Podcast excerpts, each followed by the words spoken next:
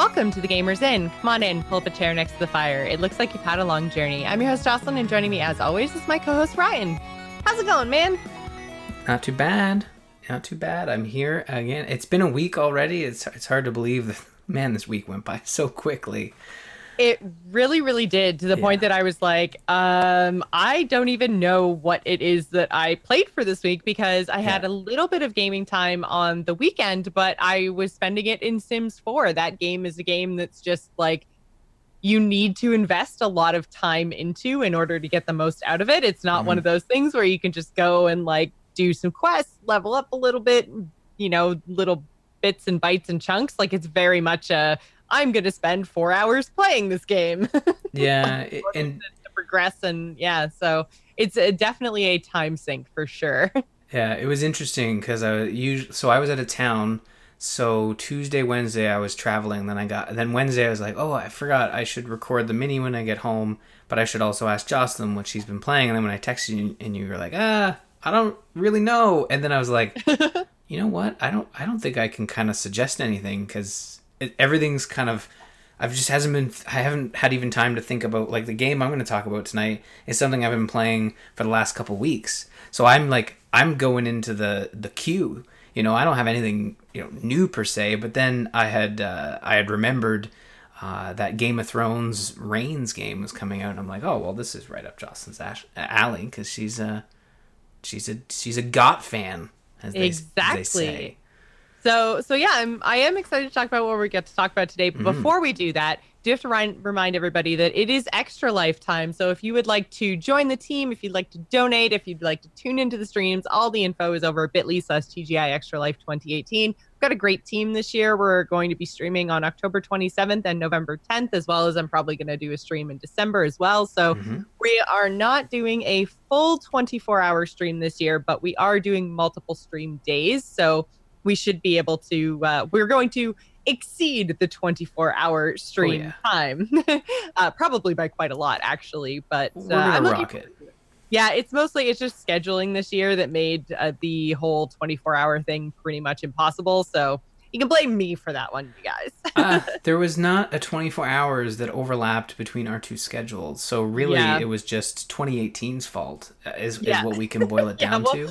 We'll blame 2018. I like that. I like that a lot. It's the year, and I mean the year. Whatever, it's doing what it's got to do. But I think that it will prove to be useful. And you know, we mentioned the 27th, the 10th. But if you do go to the bit.ly link, you will see that a majority of our team is actually going to be streaming throughout those days, including the BlizzCon weekend, where both you and I are going to be elsewhere. So we there's no, like, BlizzCon is not even a thing. Like, you're going to be at BlizzCon, but I'll be at BlizzCon, yes. Yeah, I won't be at BlizzCon, but I won't be around to play video games for 24 hours. So it's there's going to be an extra live stream for you to catch. Just go to that link, check it out, donate. We're at 25% towards our goal, and we haven't even started gaming, like, officially for Extra Life. Like, there's been a lot of streams and test streams, but it's exciting that we're at 25% already. So keep up the good work, everybody, those who have donated. Yeah, so again, that is bit.ly/TGI Extra Life 2018. We look forward to the streams. We look forward to seeing you guys. We've got lots of cool prizes and just all kinds of stuff going on. So make sure you go and check that out. So Ryan, you mentioned that you've been playing something from your queue. Do you want to tell us a little bit about Forza? Because this is something I'm shocked that this is in your queue, because neither one of us is big on racing games outside of Mario Kart. I do not like racing games very much, and but I just couldn't pass up on the Game Pass offer. So back in August, there was a deal through Gamescom that you could buy 2 months of Game Pass for $1 each. So effectively $2, and you got yourself Game Pass for 2 months, which bridged the gap all the way to November. And I thought, well, this might be an opportunity to try one of the first-party Xbox games that is coming out on the Game Pass that I'm remotely interested in. And Forza Horizon 4 is a open-world, not quite arcade, but not quite simulation. It's kind of a mixture between the two, in that there's a racing line that you have to follow, which is like a staple of the simulation series, which basically tells you, like, you need to brake, kid. Like, which... madness, right? Burnout fans, Mario Kart, no one's braking. We're slamming into the guardrails, and that's part of the fun. But in this game, no, you have to brake, and that is that doesn't sound like a lot of fun. I don't know if that sounds like a lot of fun to you, but it doesn't sound like a lot of fun. So this is a part simulation, part arcade, but it is an open world game by every definition of the genre, in that it's a huge open world set in the UK. So you get a lot of, I think that you get Scotland, and I don't know the UK very well, but obviously you've got your... You do get Scotland because they talk about Edinburgh a lot, and then you do get like the English countrysides as well. There's a lot of farmland. Okay. There's a lot of that. Are the roads really like narrow, and do you have to drive on the left-hand side of the road and stuff like that? Yeah, they full on UK you in terms of you driving on the left side of the road as opposed to the way we drive on the road. And at first it is a little jarring. Did you forget the opposite of left? No, I was worried that when I said you drive on the left side of the road that I had made a mistake right from the beginning. I know how to drive. Are you sure? I've been doing it for years. I'm getting a little worried. Hey, I've survived this long. Well, in racing games, like often, I'll be honest, I don't really pick a lane. I just goes what makes me goes fastest, right? Like, I don't really care. Well, that's true. In a racing game, that's true, because everyone's going the same way. But if we're talking, like, open world, is there, like, traffic coming the other direction and stuff? And there is traffic. How realistic is this? There is traffic. It's not realistic in the sense, so basically, in this open world game, you're offered these races on this open world map. And it basically says, like, welcome to Horizon. It's a open... it's a festival. So basically what the festival has done is it's purchased this lot of land and basically said, this is the racing world and we own it. And anybody who drives through it is accepting the fact that they're driving through basically a giant racing festival. That's the story. And then they present you with these icons saying like, oh, this is a rally race. This is a street race. This is a drag race. So there are these different races you can do. So you click on the map and you say, okay, I want to do this cross country race, which is kind of a mix between road driving and off-road driving. So you drive to the start point, it cues the race, and then you do the race and so on and so forth. So when you're driving, there are other people on the road you're racing against who, yes, are going in the same direction, but then there are also just innocent bystanders who are just driving on this road in the open world and in the races.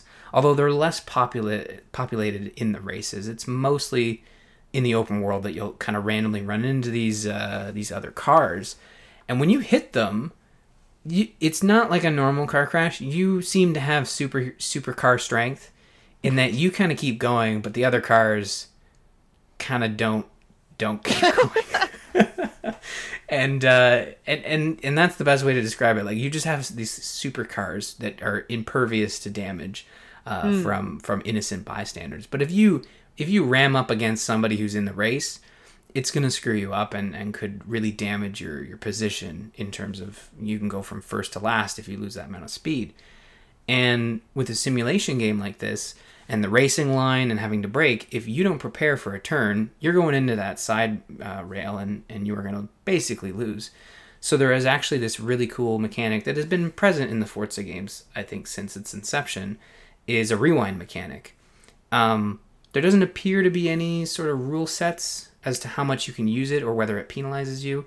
It's really just a way for you to continue to enjoy the racing genre. Because I don't know about you, but when you play racing games outside of the Forza series, one little mistake and you go from first to last and you know you're not going to catch up. Like, how infuriating is that, So this rewind mechanic basically negates that. You can if you make the wrong turn or you ram someone the wrong way, you can kind of hit that button and it rewinds you, and you kind of have a staggered effect where you can choose how far back you want to go.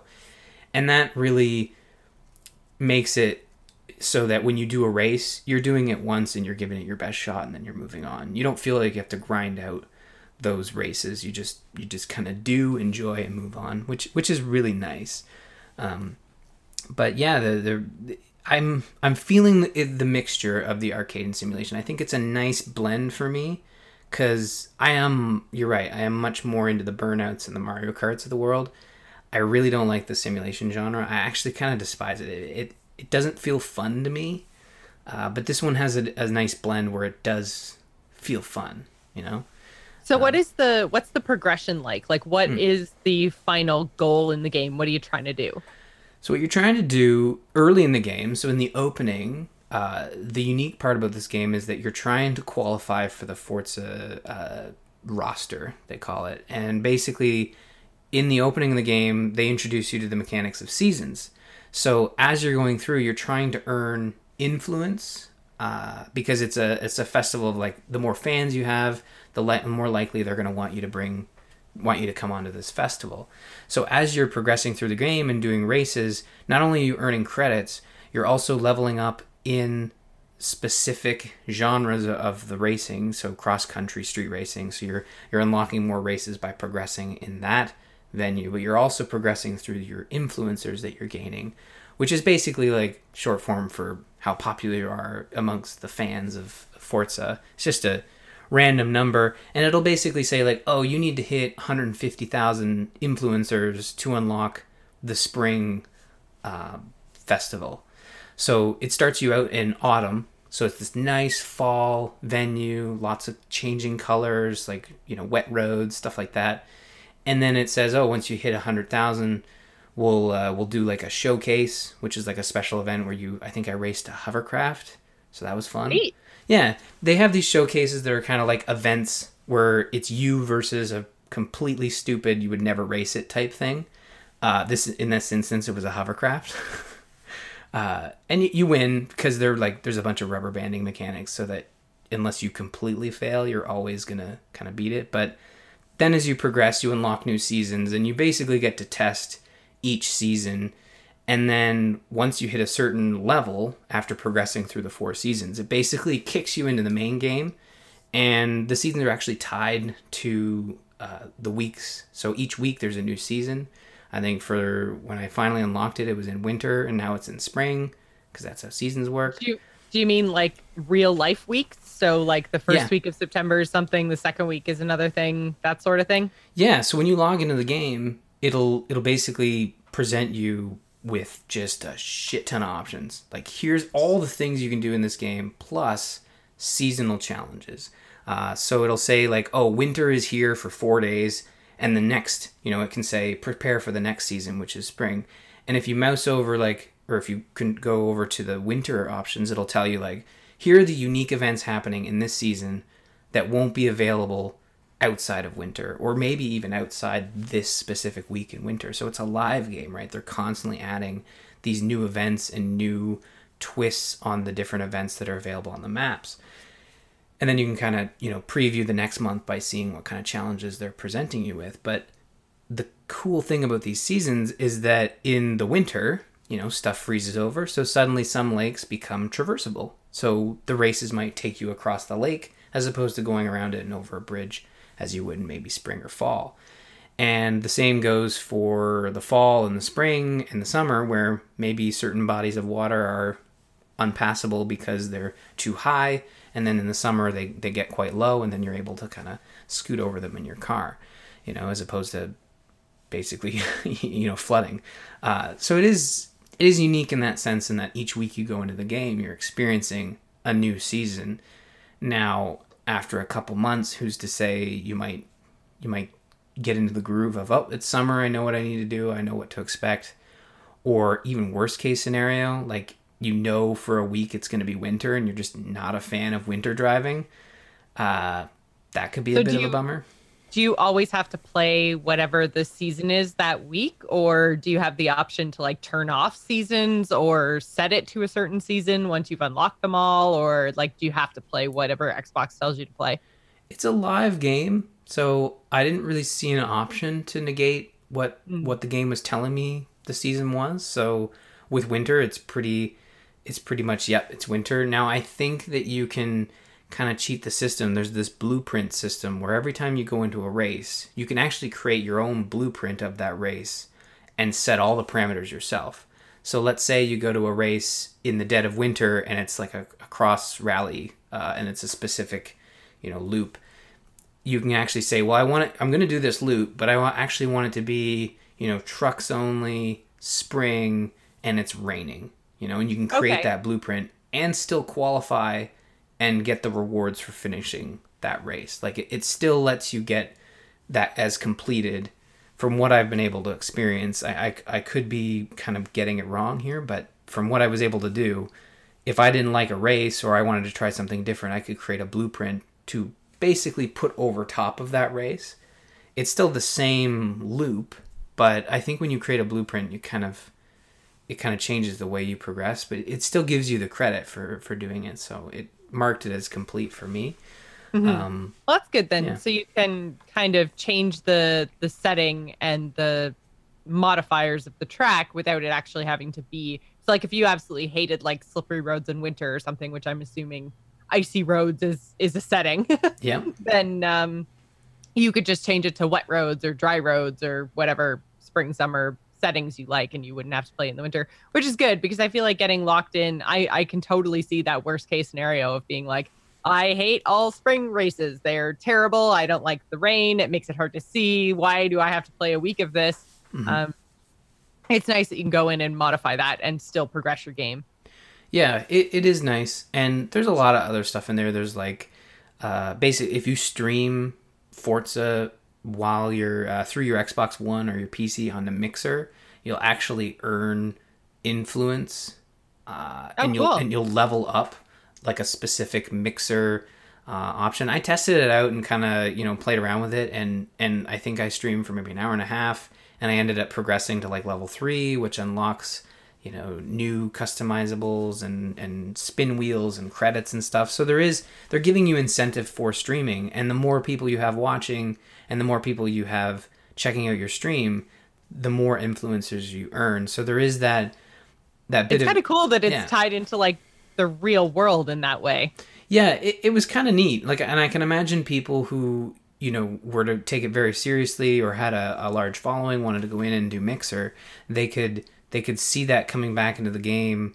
I don't think it really like gives them an edge, but it certainly gives them another avenue to earn rewards in game. It's much better than most games that kind of, they just rely on the people who are streaming to kind of do that. It's nice that there's an incentive here. I know some games are getting better at sort of rewarding, people who are streaming the game.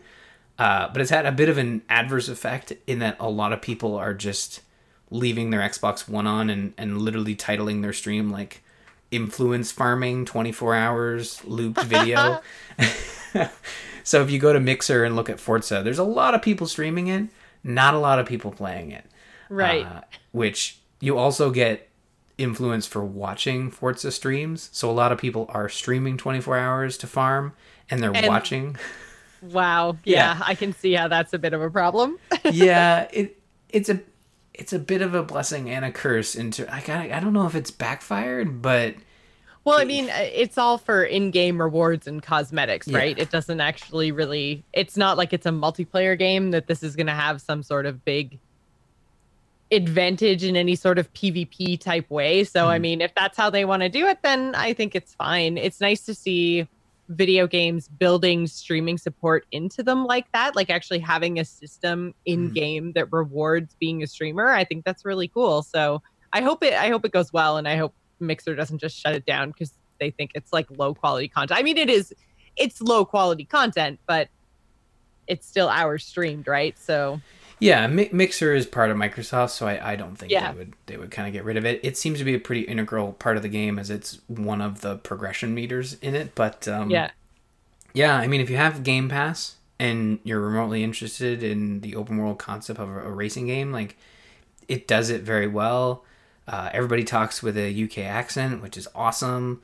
There's some really cool story stuff in there, so it's not just racing. There's the cool series you unlock right at the beginning is like the stunt driver series of missions, and it's 10 missions, and basically you go to the thing and you say like, oh, play the next chapter, and it'll be a guy introing. It's like, okay, this stunt, you're gonna be in this fast car and you're gonna go through this jump. He says it more elegantly and in a Scottish accent, but and it's really cool. They put you in this unique car that you probably wouldn't get access to right away, and it says like, okay, drive to this meter, and sometimes they're just asking you to do a stunt. Other times they're like, okay, what I need you to do is I need you to drive really, really fast down these narrow streets. And then he'll like guide you through the turns and tell you to, smile at the camera and stuff like that. So they do have these story missions that are outside of just the normal do this race and do good. So that was really fun too, which I mean, I've played Motorsport 7, which is the other Forza game, where way more simulation, and then Forza Horizon 4, and it's like, one is like a, like someone who is sitting there at a fancy dinner and like, you know, using their fork and knife and just being super duper fancy, right? I love how you think eating with a knife and fork is super fancy. I mean, you know, I was gonna go into the details, but I wasn't really sure how much details. But anyway, super fancy Forza Motorsport, and then Forza Horizon is just like, it's this fun and bumbling and fumbling thing where you're just having fun. You know, you can tweak your car and you can tune it if you want to, but man, it's so just it's like so much more fun. Pizza? No knives and forks. It is like eating pizza. And yeah, it's a lot of fun. I highly recommend people check it out if they have the Game Pass, or even if they're remotely interested, sub up for the Game Pass and check it out, because that's what the Game Pass is for, man. It's to check out these first party games. So this week I've actually been playing. Well, I mean, I can't remember if I talked about this at the top of the show or if that was before we started recording, but. Anyways, I have been playing more of the Sims 4, but mm-hmm. Yeah, so I put a lot of time into Sims 4 on the weekend, actually. So I'm not really going to talk about that too much more, but I will say that it's kind of, it's getting better and better, but it is something you need to sink a lot of time into. It's not something that you can just, you know, come in, play for 20 minutes and leave again. So it's good, but I don't know if I have the kind of time to actually explore everything that there is in that game, but it's fun, and I've stuck with it a lot longer this time than I have at any other point. So and again, that was with this season's update as opposed to just the base game. So if you guys are interested in Sims 4, I'm still playing it. It's fun, it's growing on me. So they've done a good job, at least with seasons. I don't know if I'm going to pick up the next expansion because it does take up so much time, but it's super fun. So the thing that I've been playing to kind of fit in between and to get that like super quick little short game experience is I've been playing the Game of Thrones version. And so Ryan, this is a game that you played which when it was just in its original iteration before it got Game of Thrones branded. Mm-hmm. And I am so glad that you recommended this game to me because it's super fun. I didn't play the first version of it, but I can see how it would be like pretty interesting, but having like the Game of Thrones hover on it or wrapper around it, however you want to think about it. Wrapper's a good one. Yeah, it's super, super fun because they've got all of the characters, and even the characters that are clearly like made up for the game are still like, even the naming conventions kind of follow what I would expect for like Lannister names and Tyrell names and all that kind of stuff. And they pull in events from Game of Thrones. Like some things have already happened, some things haven't happened yet. And it's a lot of fun. So I've gone through and I've unlocked a couple more rulers, except the thing that I did, so I downloaded it on my phone. It's actually available either on your phone or it's also available on your PC. But I downloaded it on my phone because I wanted to have something mobile that I could just kind of pick up and play real quick. And the first reign, I played as Danny, which I'm pretty sure is everyone starts as Danny. And I lasted 3 days because I didn't realize it. There is a left and right swiping mechanic. So basically what happens is some form of text pops up at the top, and it's like a situation or a question or something. And then there's a picture in the middle of the screen of the character who has brought the situation to your attention. And then if you swipe right, you do one thing. If you swipe left, you do another thing. And I thought that because when you kind of move their picture one way or another, it tells you what your reaction's going to be. So, you know, let's say in the top left corner, it says positive. In the top right corner, it says negative. Well, I was thinking that if if the positive was on the left, I needed to swipe it left. So essentially for my first time, my first reign as a ruler of Westeros, I was choosing the opposite of what I thought I was choosing. So I was making all these horrible, terrible choices because I would be like, okay, positive's on the left, I should swipe to the left. But what you're actually supposed to do is figure out the option that you want and then keep swiping it that way. So, like, if you're revealing, like, the positive answer, keep your finger going so that the positive one is the one that you see. Do you know what I mean? Yeah. It's interesting because this game, like, the original Reigns really set up the mechanics really well. Like, they gave you a tutorial, you understood what you were doing, you know, when you were... The way I took it, when you're swiping to the answer you want. It didn't feel like there was a correlation between negative or positive, but maybe there is a correlation. Oh, no. I was just using negative and positive. Okay. Like, but heading down things. A narrative might keep you going to the right as opposed to the left. And that certainly does feel to be the case. But in this game, they drop you right in. And for a lot of folks like yourself who didn't play the old ones, but are a fan of Game of Thrones, coming into this, it's a bit jarring, and you kind of have to figure it out. And your first go is as Danny, like you're kind of done pretty quick. I think maybe it's designed that way, but possibly. I don't know. But the other thing that I didn't realize, or like it took me 3 or 4 characters to actually figure out, because again I didn't play the first version. The little icons at the top. I thought if they had circles over them, they were going to be impacted. I didn't realize that there was a big circle and a little circle, and the big circle meant good and the little circle meant bad. So I thought that it was like going to be impacted like a little bit or a lot, as opposed to going up or going down. So I was kind of paying attention to, like, when I went one way or another, which parts of my kingdom were going to be affected. But I thought I was just supposed to kind of try to logic it out. And then I realized later on, I was like, oh, this is telling me it's going to impact people both ways. Like, what is that? Oh, that went up by a lot. Oh, that went... I think it was when finally I made it far enough that winter became a thing. Oh, yeah. And then I realized that... Because then when it's wintertime, when winter has come, then it... impacts the decisions that you make that impact people always have large impacts. So then the ball over top of the people icon was always big, and sometimes it would go up and sometimes it would go down. And I was like, oh, I thought that meant positive, like good thing gonna go up, and it doesn't. It's like it means impact. So I was so it was really interesting, and it did take me a while to kind of catch on to. And the thing I was probably the most surprised about is how it didn't necessarily feel very repetitive, even though it's a swipe left, swipe right game. You feel like that would get repetitive.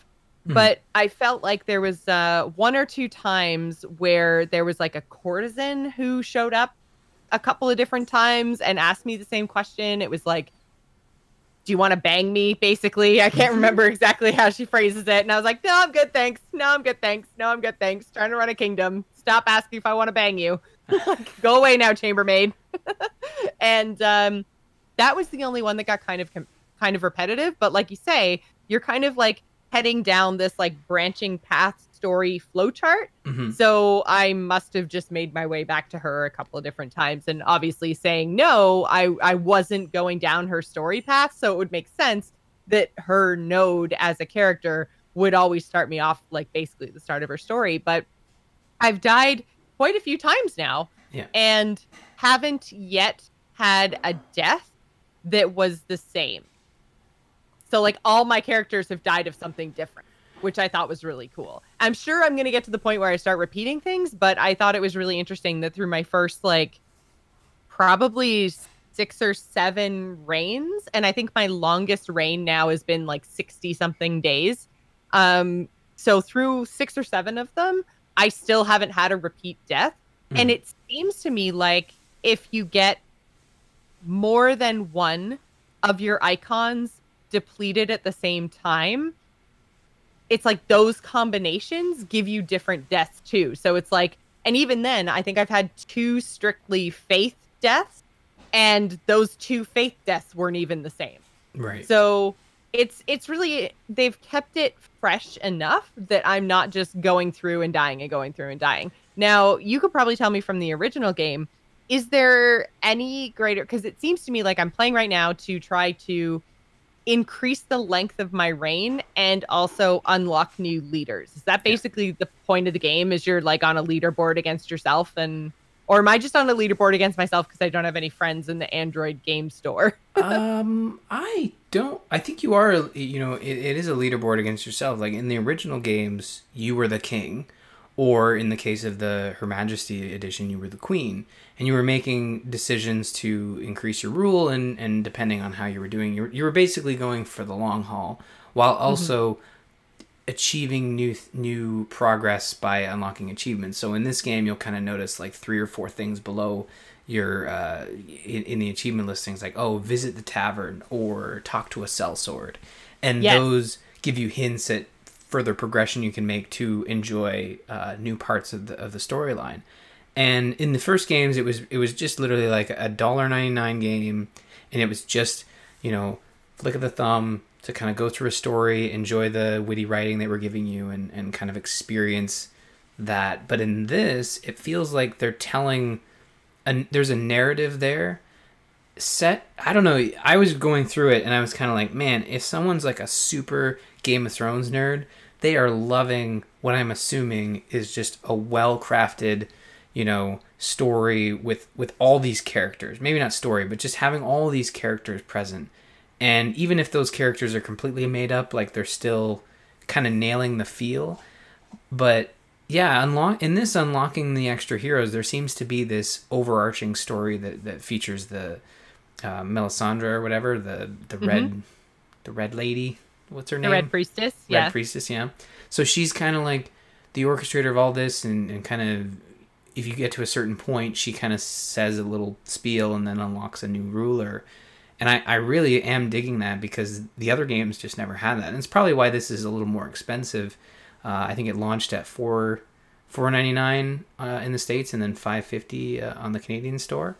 So it's a bit more expensive than the original ones, but I think there's a lot more here. Plus, it's a licensed game. I mean, who needs to buy the Game of Thrones soundtrack when you're just getting the hottest hits in this game? And I mean, they do a great job with it. Really good. Yeah. Mm-hmm. The soundtrack's really good. It didn't get to the point. I was a little bit worried because when you first start the game, there's like, it's like the theme song, and it felt like it went on for quite a while. Yeah. But it was probably only a few minutes. But still, like, I was worried that it was just going to be the Game of Thrones theme song the whole time. But it pretty seamlessly transitions into new and different music as you're playing the game. So I thought I was going to just like turn the music off or turn the sound off, but I ended up leaving it on, and it was quite immersive. It really added to the experience. So I like it a lot. I was worried about that. I'm like, I mean, I'm not one to complain. It's a great theme song, but 10 years ago, I listened to it on loop. Like when Game of Thrones first started, it was like, oh man, I'm going to listen to this on repeat. Now, I mean, I'm good if I have to wait a year and a half, to hear it again. But yeah, they have other music, and it's other recognizable music from the show.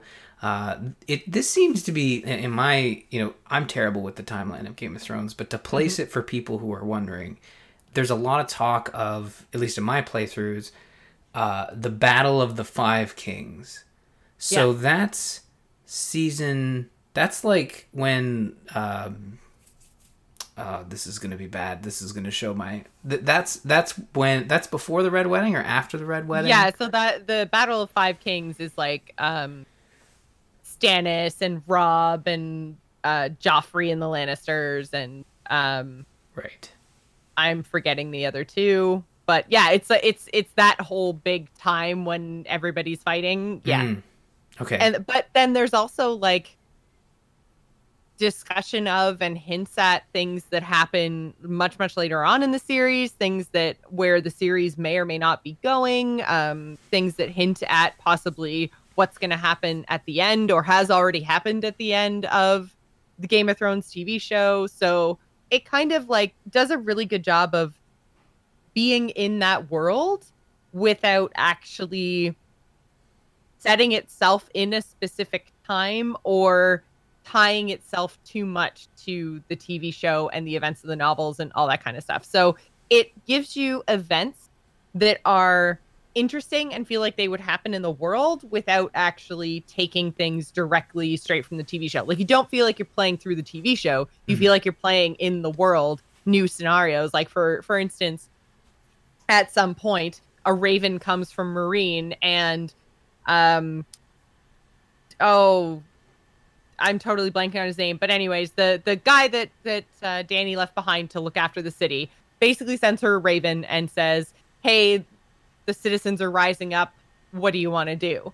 So it's like, again, calling back to events in the TV show, she did leave Meereen. She did leave somebody behind who is a named character whose name I'm just totally blanking on right now. But he's a named character. He's the guy she left behind. And the citizens uprising is a thing that would happen in Meereen. It doesn't happen in the TV show, but it makes total sense that it could potentially happen. So it's one of the events that you play through, and it's really interesting, and I really like it. Yeah, no, and you nailed it in the sense that this is not just a retelling of the show. It's its own spice, you know. It's its own layers that they've added, and they've played around with it. It's a faithful, you know, adaptation. But they're not just going by the books. They're actually telling their own story that are in the world. Yeah, in the world that is inferred by what could happen or what may have happened. And I think depending on the timeline where you are, like, it also shifts based on that. So the first one, when you're Daenerys and you're on the Iron Throne, that is essentially it kind of moves things around. Like, in my mind, that's like she has the throne. And that's not the end of the show, but it's before she would fight off the White Walkers, right? But she is on the throne, so you can imagine, to get to that point, you know, the Lannisters are all but gone, and Daenerys is on the throne, and Jon's at Winterfell, and really it's like the cusp right before the North starts coming down. Obviously, yeah, we won't get into that, but because I was about to go down a rabbit hole from the show. But it is interesting that they kind of take that and they play with the timelines based on who you're choosing. And if you put and then if you start as Tyrion, it kind of rewinds in a bit and goes back to like into the show timeline a little bit, you know, based on what might have happened. This is like a bunch of what if scenarios. It is like a whole bunch of what if. Yeah. It's basically, it feels like Melisandre is like peering into the flames and seeing a lot of potential futures. So she like peers into the flames, and then she sees what it's like if Jon rules, and then you get to go and play through as Jon, and it's like she's watching your rule, and then you die, and she's like, oh, guess he wasn't the best leader. Let's go take a peek at one of Dany's futures or one of Tyrion's futures or whatever. And it lets you explore, and it's almost like a choose your own adventure, actually. Yeah. It's what it reminds me a lot of. It literally is. You know, yeah. It's and the mechanics, you don't feel like you're being tricked when you suddenly choose something and all of a sudden you die, because oftentimes I find the farther I'd go, the less I'd be paying attention to the four. So above, on the app above, there are four different subcategories. I think it's army, religion or faith, people, and then money. Yeah, it was confusing because it was like, it's just this random weird symbol. It's not like it's dollar signs in the other ones. And this, you guys, it looks like a coin. Oh yeah. To me, yeah. They all have, to me, like the circle didn't do it for me. It was just the weird symbol that was throwing me off. But you're right, it is a coin. And we won't dwell on that. But yeah, so money, and I'd find like the further I'd go, the less I'd pay attention to those, and all of a sudden it's just like, if you fill it up, you die. If it goes too low, you die. So you kind of have to hit that sweet balance across the four, and sometimes you can lose track, and then all of a sudden like you're getting that momentum, then it gets to this the last question, and it's like, oh, someone storms into your room, and then the left option is what, and the right option is what, and that's usually when you know you died. Yeah, you die. Yeah. yeah, it's good stuff. The game is a lot of fun, and easily one of those time passers where you can kind of lose track of time while you're playing as well. So yeah, it's a really good little mobile title. I don't know if I would like it as much playing on PC, but that's just because I play so much on PC that it's nice to just get away, but it's a really good little mobile title. It would be good if you were commuting, if you're a fan of Game of Thrones at all, just laying in bed before you go to sleep. Like, there's tons of times where you could just sit back, chill, play a session as a leader, and then, you know, it is very, very easy to pick it up and walk away and stuff like that. So if you're looking for a short, digestible title and you're a fan of Game of Thrones, you will really like this game. Very highly recommend it. And it's only $5, so yeah. Go and check it out. We have a patron ad this week from Simon, who says, Weekly News Desk is a podcast all about the geek news this week. You can join your two knucklehead hosts, Andrew and Simon, as they keep you informed on movies, TV, video games, and books. You can find them on iTunes or at weeklynews.com. Wanted to remind everybody that we have a Patreon. If you'd like to support the show, you can go over to patreon.com/thegamersin. You can also join up with our Discord. It's bit.ly/TGI Discord. That's where we have all our conversations for game night and everything else. So we look forward to seeing you guys over there. That brings us to our topic of the week. This week, we are doing a very short little tidbit of news. There has been a post put up on Diablo3.com, which is the official Blizzard site for Diablo 3, basically setting expectations for BlizzCon. And I found this to be very interesting because I can't remember a time when Blizzard has done this before for any other game. But the hype around Diablo for this BlizzCon has been pretty huge and pretty crazy because Diablo is featured very prominently in the BlizzCon. Like every year, BlizzCon does like a piece of key art that highlights their franchises. And for instance, last year with the announcement of Battle for Azeroth, Jaina was featured very, very prominently in the BlizzCon art. So this year it's Diablo. There is also a Diablo demonstration area that is right next to the main stage. So a lot of people were saying like Diablo is going to be their kind of focal point, their big announcement, like Diablo is going to be the thing. I think the What's Next panel for Diablo also directly follows the main ceremony, which is huge. Yeah. So the schedule and the floor plan and the key art all led people to think that Diablo was going to be some big, huge announcement, especially since Diablo hasn't really had a big, huge announcement. They had an announcement of a new character, which was the Necromancer, but really Diablo hasn't had a huge place at BlizzCon in recent years. So pundits around the kind of Blizzard space have been theorizing that this might be the year that we get Diablo 4. And Blizzard basically came out and said, if you have a Nintendo Switch, don't forget to bring it to BlizzCon.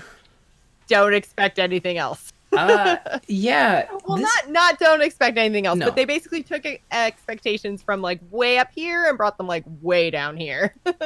I have a lot of thoughts on BlizzCon, and over the years, it's changed for me in terms of how I see it as an event. And, you know, it's not E3.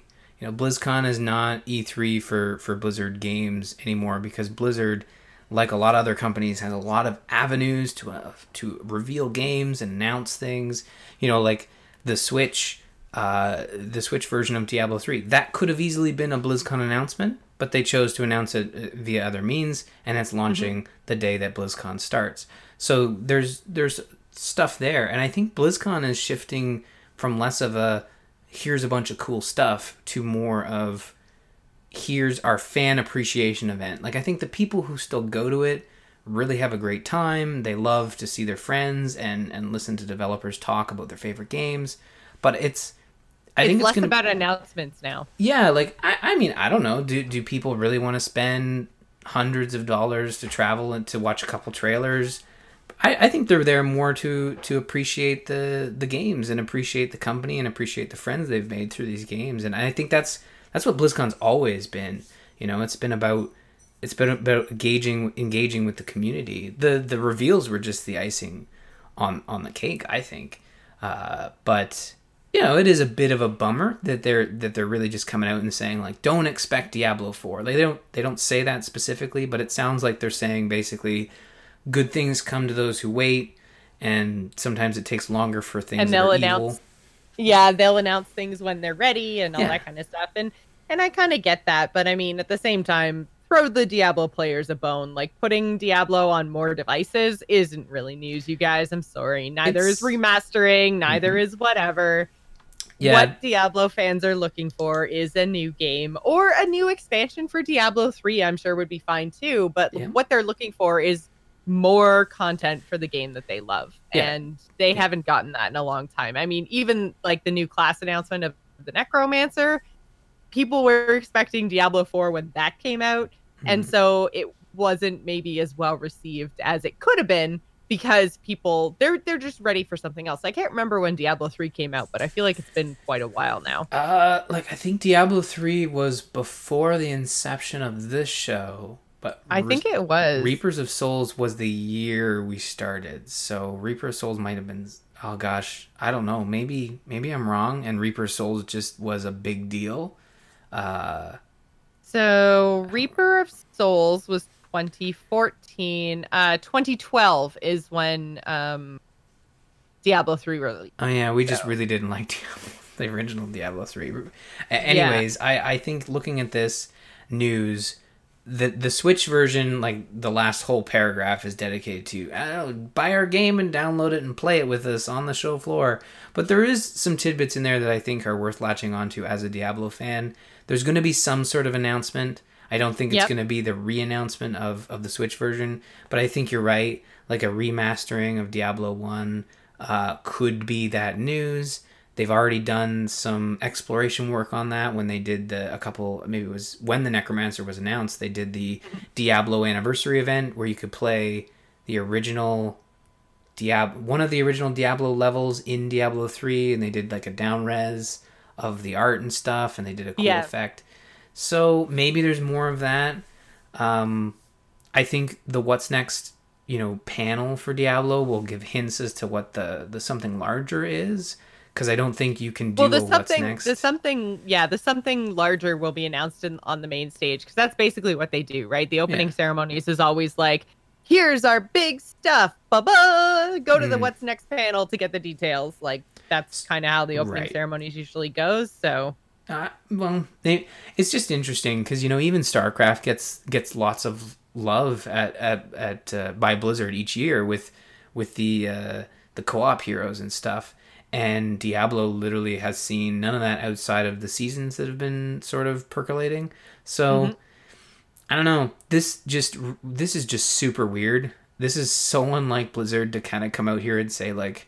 But this is lower good. Expectations. I think it's good too, because I think one thing that people who are fans of Blizzard games have been saying for the past few years now, and I feel like it's kind of been decreasing and declining across the board, but communication just doesn't seem to have been as good or transparent or as often or as thorough as they used to do communication. And a lot of people are getting really frustrated with them. So I feel like if Blizzard hadn't said anything, and if they'd just gone to BlizzCon with all the Diablo hype and then said, oh, by the way, our big news is that we're remastering Diablo or whatever, people would be like, but Diablo 4, where's Diablo 4? What's going on? So I think lowering those expectations and basically confirming that they're working on lots of stuff. And it sounds like they've basically confirmed that they're working on Diablo 4. They're just not ready to announce it yet and show it to everybody. I think this was a really good move by them. It's still not 100% transparent, right? Because they're still not telling us anything. They're basically just saying, lower your expectations. We're not going to announce what you think we're going to announce.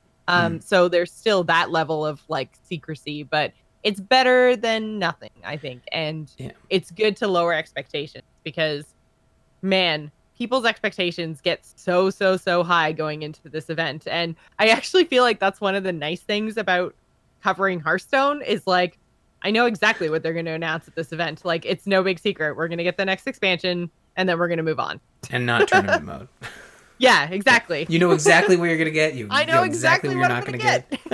That's an old wound. But I think you're absolutely right. And Blizzard has proved that they're, all the problems I have with the companies that make video games these days. One thing that Blizzard has kind of turned a new leaf on, you're right, communications, is specifically with fan-based hype. Like WoW Classic was one of those where they've been kind of honest and transparent about it. It's like, okay, we're going to do this. We're announcing it. However, like, it's not as rosy as you might think. Like, WoW 1.0, not the greatest thing these days in comparison, but they're doing it and they're being honest about it, and they're actually including a trial in the virtual ticket. But yeah, this is so unlike a video game company to kind of temper expectations, but it's nice because I think now we can go into BlizzCon from a Diablo standpoint and kind of just be surprised as opposed to being disappointed. And be, yeah, exactly. Be happy and excited regardless of what they announce now instead of being disappointed. Like, I can see people reading the blog post and being disappointed, but at least they're not disappointed in the opening ceremonies, you know? Like, yeah. They're getting out ahead of it. There was going to be disappointment anyways, but they're getting out ahead of it, which I think is good. Yeah. I read this and kind of chuckled a bit. I don't know. I reacted weirdly to reading this post, but I kind of just laughed. I thought it was kind of funny, you know, to read this. But yeah, there's nothing worse than being disappointed in big bombastic opening ceremonies. Like, that's the worst feeling in the world. Well, not really, but you know, it sucks. It's an unfortunate feeling. Man. Okay. Yeah. But I do still look forward to seeing what they will have for Diablo at BlizzCon. They do have the demo area set up right next to the main stage. And then there's also something, oh, shoot, I'm totally blanking on what it's called now. But there's like a Diablo Rift or something like that, or a tavern, or I can't remember what they called it. But there's like a special area with a funky Diablo name, again, right next to the demo area that it doesn't really say like what it is. It just has this funky Diablo name. So I'm looking forward to seeing what that actually ends up being, and hopefully it's like tied into what they actually announce. Maybe so, it's just a bunch of Switch chargers. I was gonna say, maybe it's just a place to go and like challenge people to or group up with people playing on the Switch. It could be, but one way or another, I look forward to seeing what they're actually going to be telling us about Diablo at BlizzCon. I'm sure we'll do a whole like BlizzCon episode of Gamers In after BlizzCon. So I look forward to talking about the Diablo stuff. I think that's pretty much it for this week, you guys. Thank you so much for listening. If you'd like to, you can visit us on the web at gamersandpodcast.com. You can follow us on Twitter. You can find me, Jocelyn, at JocelynPlays, Ryan's at RMurphy, and don't forget to follow the show at The Gamers In. The video versions of our episodes are streamed on Thursdays at 8:30 p.m. Eastern on twitch.tv/thegamersin and are available after the fact over on Twitch. If you'd like to email the show and let us know what you're playing or what you think about Diablo at BlizzCon, please do so at info@gamersinpodcast.com. Thanks for staying at The Gamers In. Remember, tune in next week.